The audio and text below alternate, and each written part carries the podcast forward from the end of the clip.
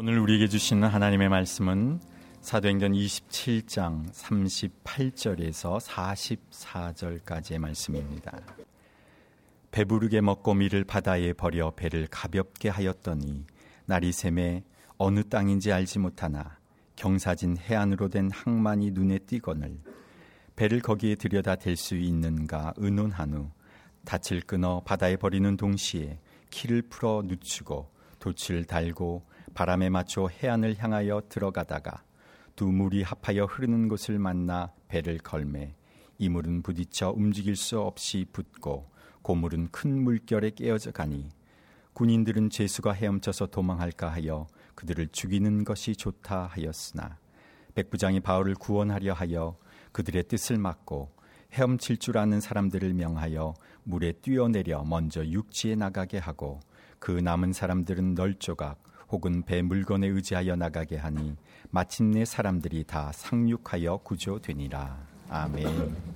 예수님께서 이 땅에 계시는 동안에 행하셨던 많은 이적들 가운데 사복음서에 모두 기록된 이적은 오병이어 이적밖에 없다고 했습니다. 오병이어의 이적은 예수님께서 다섯 개의 빵과 두 마리의 물고기만으로 대인파를 배부르게 먹이신 이적을 일컫습니다. 어느 날 빈들에 계신 예수님께 대인파가 몰려들었습니다.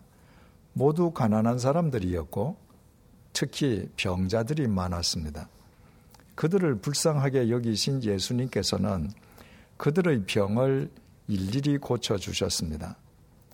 어느덧 땅거미가 내리기 시작했지만 그 빈들에 운집한 대인파는 흩어지려고 하지 않았습니다.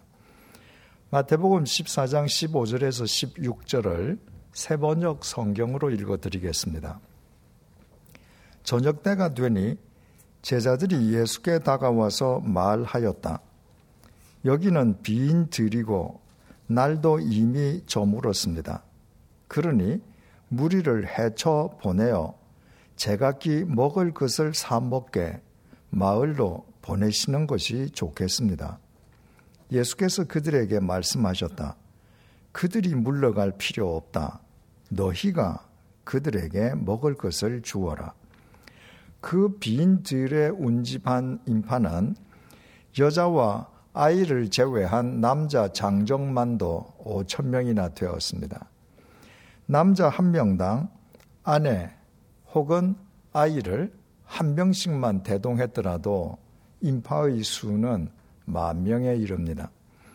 빈민들이 모여 사는 갈릴리의 어느 마을에 그 거대한 인파가 한꺼번에 저녁 끼니를 해결할 식당이나 가게가 있겠습니까? 또 갈릴리의 빈민들에게 식당에서 돈을 내고 저녁을 사 먹을 만한 경제적 여유가 있었겠습니까? 그런데도 제자들이 예수님께 저들을 보내어 먹을 것을 사 먹게 하시라고 말한 것은 저들을 위함이 아니라 바로 자기 자신들을 위함이었습니다. 땅거미가 내리기 시작했지만 인파는 미동도 하지 않았습니다. 그 많은 병자들을 일일이 고쳐주시는 예수님께서도 그만 일어설 기미를 보이시지 않았습니다. 그대로 있다가는 그 빈 들에서 저녁도 그런 채 꼬박 밤을 세워야 할 판이었습니다. 제자들은 그와 같은 끔찍한 상황을 모면하기 위해서 예수님께 저들을 보내어 먹을 것을 사 먹게 하시라고 그럴듯하게 말한 것입니다. 제자들의 그 말에 예수님께서는 그들이 물러갈 필요 없다. 너희가 그들에게 먹을 것을 주어라. 라고 명령하셨습니다. 해가 저물어도 빈 들에서 흩어질 생각조차 하지 않는 대인파는 제자들에게는 단지 성가시고 귀찮은 존재에 지나지 않았습니다. 그들에게 어떤 책임감을 느낄 필요도 까닭도 없었습니다. 그러나 예수님께서는 제자들에게 인파를 물러가게 하지 말고 너희가 그들에게 먹을 것을 주라고 명령하셨습니다. 비인들의 대인파에 대해 그 어떤 책임감도 느끼지 않는 제자들에게 너희가 저들을 책임지라고 명령하신 것입니다. 요한복음 6장 7절입니다. 빌립이 예수께 이렇게 대답하였다. 이 사람들에게 모두 조금씩이라도 먹게 하려면 빵 200데나리오너치를 가지고도 충분하지 못합니다. 계산이 빠른 빌립은 분석적이고 비판적인 제자였습니다. 그가 제자들을 대표하여 예수님을 반박하고 나섰습니다. 이곳의 인파에게 조금씩만 먹게 한다 하더라도 200데나리온 어치의 빵도 어림도 없다는 것이었습니다. 한 데나리온은 당시 근로자 한 명의 하루분 임금이었습니다. 유대인들에게는 안식일 뿐만 아니라 일하지 않는 절기가 많았습니다. 그러므로 200데나리온이라면 근로자의 1년 연봉과 맞먹는 큰 금액이었습니다. 필립은 그런 거금이 당장 손안에 있다 해도 이 거대한 인파의 저녁 끼니를 해결할 수는 없다고 예수님께 반박한 것입니다. 한마디로 너희들이 책임지라는 예수님의 명령은 어불성설이라는 반박이었습니다. 하지만 제자들이 다 빌립과 같았던 것은 아니었습니다. 요한복음 6장 8절에서 9절입니다. 제자 가운데 하나이며 시몬 베드로와 형제간인 안드레가 예수께 말하였다. 여기에 보리빵 다섯 개와 물고기 두 마리를 가지고 있는 한 아이가 있습니다. 그러나 이렇게 많은 사람들에게 그것이 무슨 소용이 있겠습니까? 안드레만은 너희가 책임지라는 예수님의 명령에 순종했습니다. 그는 인파를 해치고 다니면서 먹을 것을 지니고 있는 사람을 찾았습니다. 그리고 보리빵 다섯 개와 물고기 두 마리를 가지고 있는 한 아이를 발견했습니다. 흔히 이 아이가 가지고 있던 빵과 물고기를 일반적인 크기의 빵과 물고기로 생각하기 쉽습니다. 그러나 오병이어의 이적과 동일한 양식의 칠병이어의 이적을 전해주는 마태복음 15장 34절의 헬라어 원문에는 물고기가 지소사 형태인 이크비디온이라고 기록되어 있습니다. 지소사는 원래의 크기보다 작은 모양을 나타내는 표현입니다. 비올라와 모양은 같지만 크기는 작은 악기를 바이올린이라고 부릅니다. 바이올린이 비올라의 지소사 형태인 셈입니다. 송아지는 소, 그리고 망아지는 말의 지소사 형태입니다. 따라서 본문의 뉘앙스를 그대로 옮기면 그 아이가 지닌 것은 작은 빵 다섯 조각과 물고기 두 토막에 불과했습니다. 즉, 어머니가 아이에게 싸준 어린이 한 끼분 양식이었습니다. 안드레가 빈 들의 인파 속에서 찾아낸 먹거리는 그것이 유일했습니다. 그러나 그 작은 빵 다섯 조각과 물고기 두 토막이 대체 그 거대한 인파에게 무슨 소용이 있겠습니까? 안드레의 상식으로는 이해할 수 없었지만 너희가 책임지라는 예수님의 명령에 순종하기 위해 안드레는 그 작은 빵 다섯 조각과 물고기 두 토막을 들고 예수님 앞으로 나갔습니다. 예수님께서는 어린아이 한 명의 한 끼분 양식에 불과한 그 작은 빵 다섯 조각과 물고기 두 토막으로 날 저문 빈 들의 그 거대한 인파를 모두 배부르게 먹이셨습니다. 이른바 오병이어의 이적이었습니다. 오병이어 이적의 참된 의인은 예수님께서 작은 빵 다섯 조각과 물고기 두 토막으로 대인파를 배부르게 먹이셨다는 데에만 있지 않습니다. 오병이어 이적의 참된 의인은 그 이적을 전하는 사복음서를 통해 지난 2000년 동안 전 세계 수많은 그리스도인들이 절망 속에서 새로운 힘과 용기와 소망을 얻었다는 데에 있습니다. 비록 내게 지닌 것이 작은 빵 다섯 조각과 물고기 두 토막뿐이라고 해도 예수님께서 나와 함께하고 계시기에 예수님 안에서는 그 어떤 난관도 능히 극복할 수 있다는 힘과 용기와 소망 말입니다. 그러나 빈들의 대인파를 책임지려 했던 안드레가 없었더라면 인류의 역사 속에서 그 의미심장한 오병이 이어 이적은 일어날 수 없었습니다. 예수님께는 12명의 제자들이 있었습니다. 그날 저녁 빈 들의 인파를 너희가 책임지라는 예수님의 명령은 12명 제자 모두를 향한 예수님의 명령이었습니다. 그러나 예수님의 명령에 순종하여 그 거대한 인파를 책임지기 위해 직접 행동에 나선 사람은 안드레 단 한 사람밖에 없었습니다. 그리고 안드레 그 한 사람을 통해 사복음서가 유일하게 모두 증언하고 있는 예수님의 오병이어 이적이 이루어졌습니다. 알렉산드리아 배에 승선한 사람들이 죽음의 유라굴로 광풍에 휩쓸린 지 열 나흘째 되는 날 밤이었습니다. 그날 한밤중에 알렉산드리아 배는 열 나흘 만에 어딘지도 알지 못하는 바다에 겨우 정박할 수 있었습니다.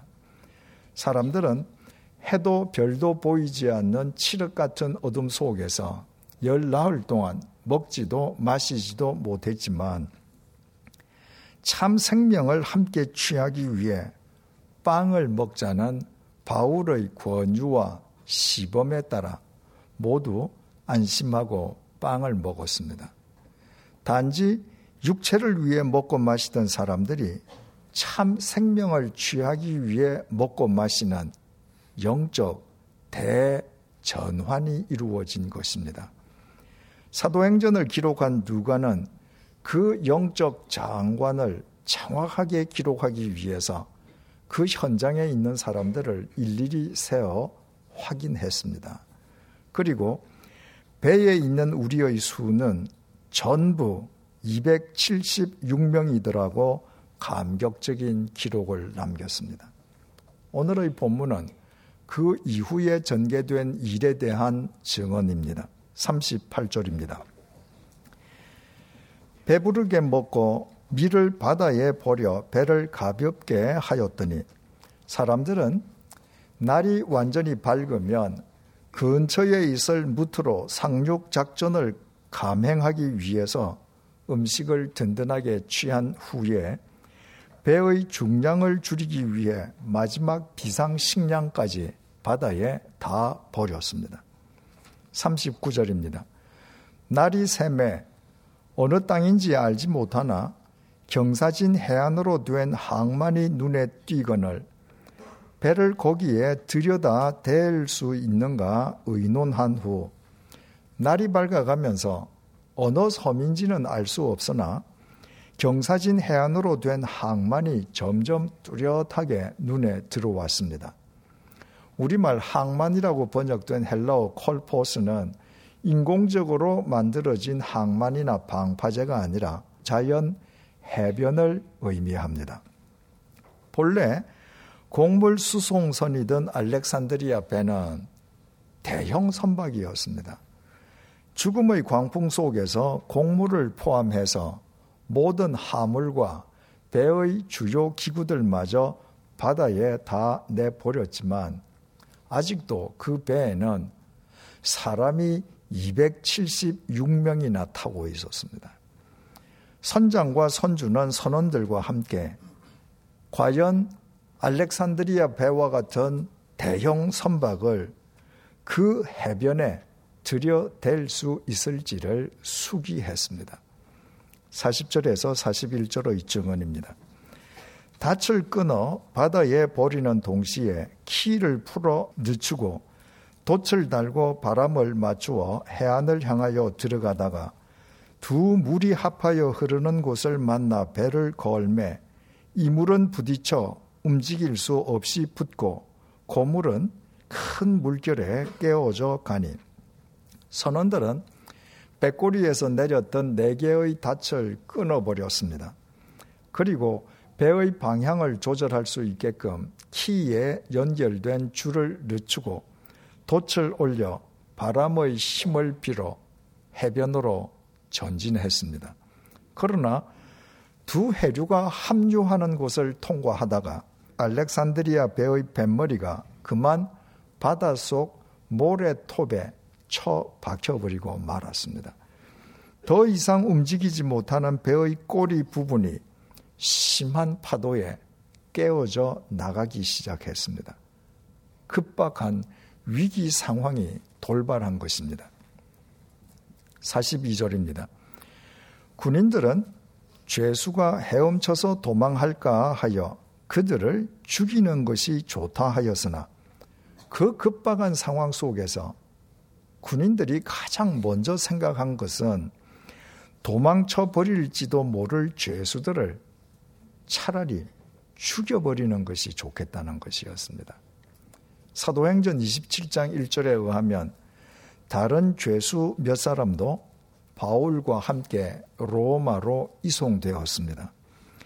해당 구절을 살펴볼 때 말씀드렸습니다만은 로마 시민으로 황제에게 상소한 미결수 바울과는 달리 본문이 그들을 죄수라고 단정적으로 표현한 것으로 보아 그들은 로마의 원형 경기장에 맹수의 밥으로 던져질 사형수 들인 것으로 추정되고 있습니다. 로마 제국의 군법에 따르면 사형수를 놓치면 경비병이나 호송병이 사형을 당하게 되어 있었습니다. 뱃머리가 모래톱에 쳐 박히고 배꼬리가 파도에 깨어져 나가는 그 급박한 위기 상황 속에서 죄수가 한 명이라도 도망친다면 그 책임은 군인들 자신들이 져야만 했습니다. 그 책임에서 가장 손쉽게 벗어나는 길은 아예 모든 죄수들을 죽여버리는 것이었습니다. 43절 상반절입니다. 백부장이 바울을 구원하려 하여 그들의 뜻, 뜻을 막고 군인들은 급박한 위기 상황 속에서 자신들이 지게 될지도 모를 책임을 미리 피하기 위해 죄수들을 죽이려 했지만 백부장 율리오는 바울을 살리기 위해 군인들의 시도를 제지했습니다. 만에 하나로도 도망치는 죄수가 나올 경우에 호송 책임자인 백부장 자신이 모든 책임을 지겠다는 뜻이었습니다. 만약 백부장 역시 그 급박한 위기 상황 속에서 자기 보신을 최우선 과제로 삼았다면 알렉산드리아 배는 바울을 포함한 죄수들을 죽이는 군인들에 의해 피 비린내 나는 살육의 현장으로 돌변해 버리고 말았을 것입니다. 그리고 바울은 죽음의 광풍 속에서 자신이 살려낸 군인들의 칼에 맞아 로마에 있는 황제의 법정이 아니라 지중해 바다 위에서 인생 최후를 맞고 말았을 것입니다. 43절에서 44절입니다. 백부장이 바울을 구원하려 하여 그들의 뜻을 막고 헤엄칠 줄 아는 사람들을 명하여 물에 뛰어내려 먼저 육지에 나가게 하고 그 남은 사람들은 널 조각 혹은 배 물건에 의지하여 나가게 하니 마침내 사람들이 다 상륙하여 구조되니라.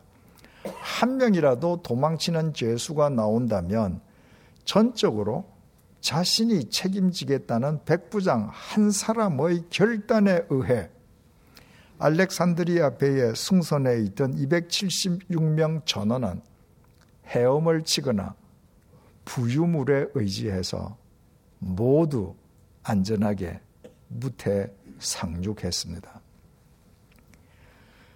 군인들은 방금 전에 참 생명을 바울과 함께 취하기 위해 빵을 먹었습니다. 단지 육체를 위해 먹고 마시던 고기 덩어리들이 참 생명을 취하기 위해 먹고 마시는 푸시케 영혼으로 입문한 것입니다. 그러나 그것은 그야말로 입문, 겨우 시작일 뿐이었습니다.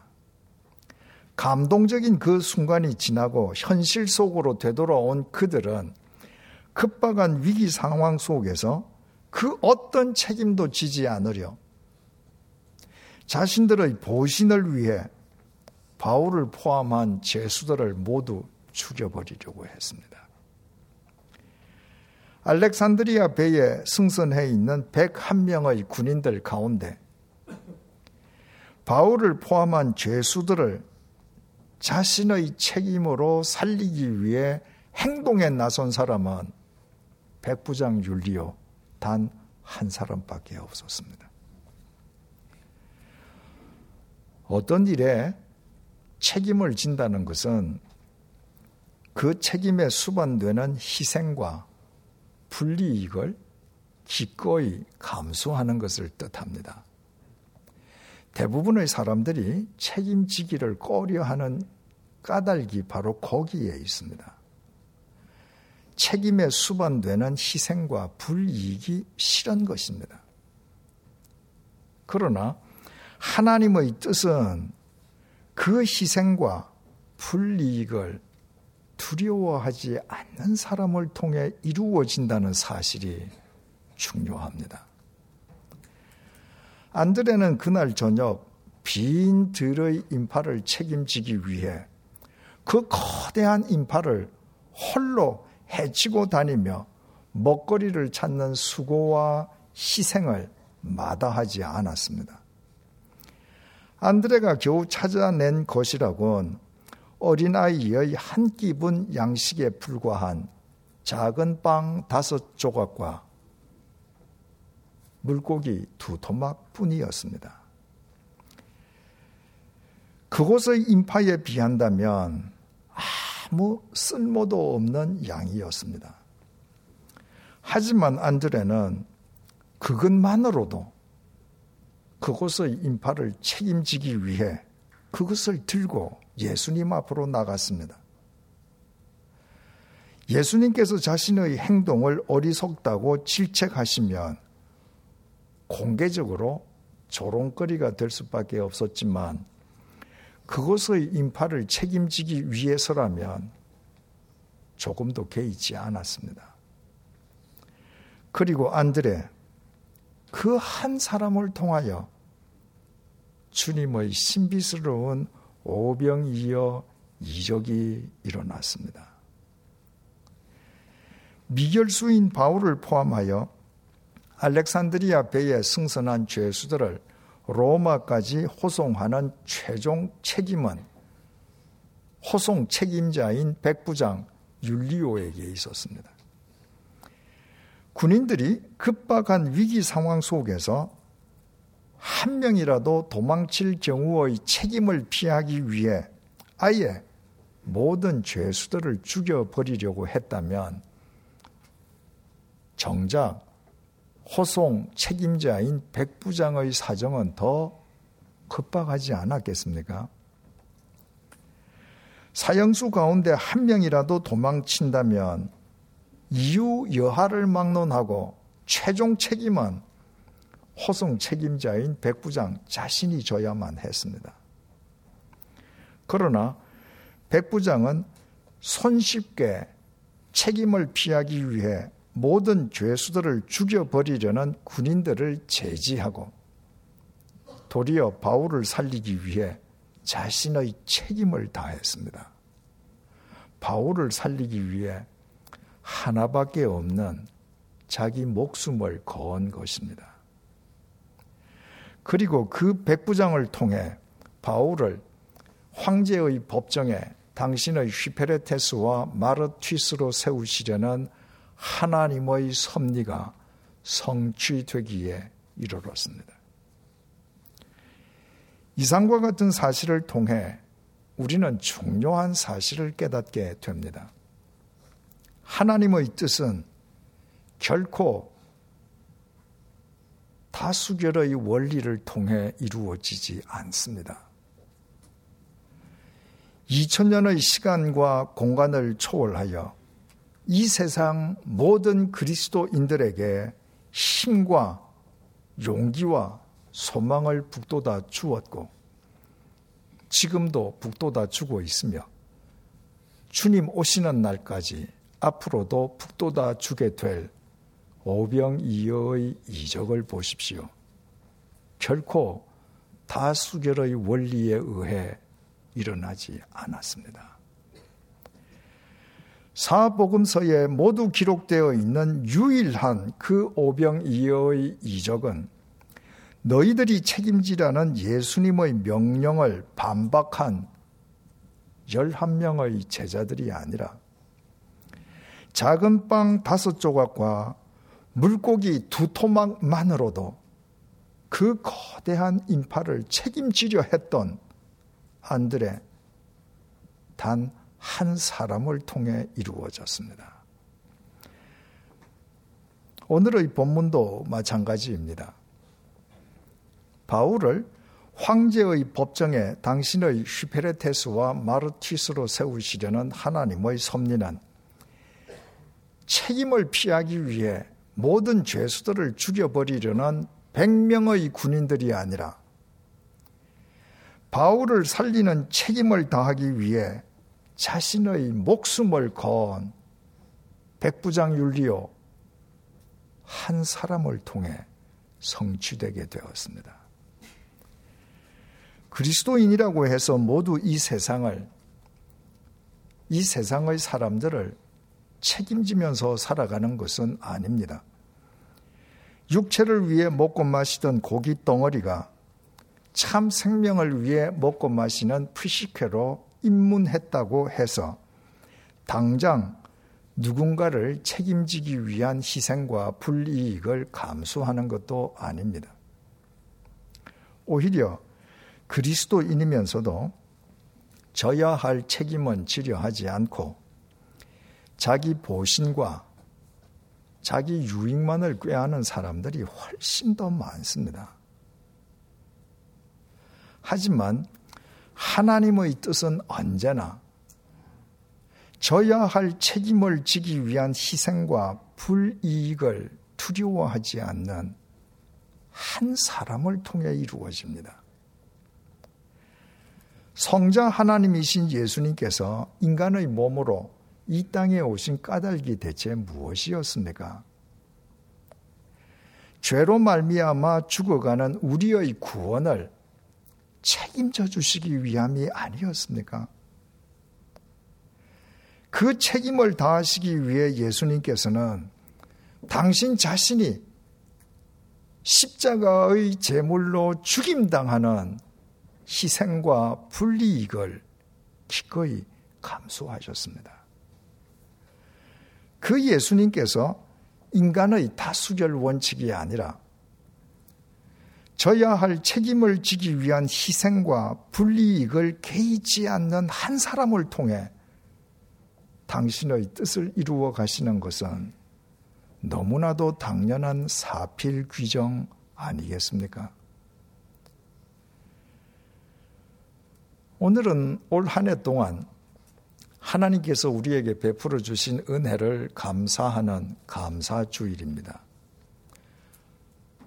온갖 인생의 광풍 속에서도 우리가 왜 하나님께 감사해야 하는지에 대해서는 지난 시간에 깊이 생각해 보았습니다. 인간의 상상을 초월하는 하나님 앞에서는 감사의 조건 아닌 것이 없습니다. 우리가 모든 것을 다 잃은 것 같을 때에도 하나님께서 주신 두 눈들로 보면 우리의 이름을 통해 하나님께서 우리에게 부어주신 것들이 훨씬 더 많습니다. 우리가 이런 것이 썩어 문드러질 육체의 것들이라면 그 이름을 통해 하나님께서 우리에게 주신 것들은 영원한 생명을 위한 것들입니다. 그래서 우리도 바울처럼 어떤 상황 속에서든 범사에 감사할 수 있습니다. 그렇다면 우리가 하나님께 대체 무엇으로 감사할 수 있겠습니까? 하나님께서 정령 기뻐 받으실 감사의 예물이 무엇이겠습니까? 하나님께서 오늘 본문을 통해 우리에게 받기 원하시는 감사의 예물이 무엇인지 이미 일깨워 주셨습니다. 져야 할 책임을 다하기 위한 희생과 불이익을 기꺼이 감수하는 우리 각자의 삶입니다. 우리의 구원을 책임지게 하시려고 당신의 독생자로 하여금 십자가의 제물 되게 하신 하나님께 져야 할 책임을 다하기 위한 희생과 불이익을 개의치 않는 우리의 삶보다 더 기뻐하실 감사의 예물이 어디에 있을 수 있겠습니까? 오늘날 우리 사회를 둘러보십시다. 우리 사회 어느 곳이고 문제 없는 곳이 없지 않습니까? 그런데 왜 아무도 책임지지 않는 무책임한 사회로 전락해버리고 말았습니까? 명색이 그리스도인이라는 우리들마저 빌립을 포함한 11명의 제자들처럼 마땅히 져야 할 책임을 회피하고 져야 할 책임을 위한 희생과 불이익을 외면하면서 살아왔기 때문 아닙니까? 오늘 본문 속 군인들처럼 다른 사람들은 아랑곳하지 않고 자기 보신과 자기 유익만을 추구하며 살아왔기 때문 아닙니까? 이렇게 계속 살아서야 우리를 통해 주님의 무슨 뜻인들 이루어질 수 있겠습니까? 하나님의 뜻은 결코 인간의 다수결 원칙에 의해 이루어지지 않습니다. 이 세상 절대 다수의 인간들이 마땅히 져야 할 책임을 회피하고 자기 보신과 자기 유익만을 꾀하며 살아간다 할지라도 우리는 져야 할 책임을 다하기 위한 희생과 불이익을 기꺼이 감수하는 한 명의 그리스도인으로 살아가십시다. 그날 저녁 그 빈 들의 그 거대한 인파를 홀로 책임지기 위해 수고하고 애쓴 안드레로 살아가십시다. 하나밖에 없는 자기 목숨을 걸면서까지 바울을 살리기 위해 자신의 책임을 다했던 본문의 백부장처럼 살아가십시다. 우리가 아무리 보잘 것 없는 존재라 할지라도 하나님께서 우리를 통해 반드시 이 시대를 살리고 밝히시는 오병이어의 이적을 베풀어 주실 것입니다. 기도하시겠습니다.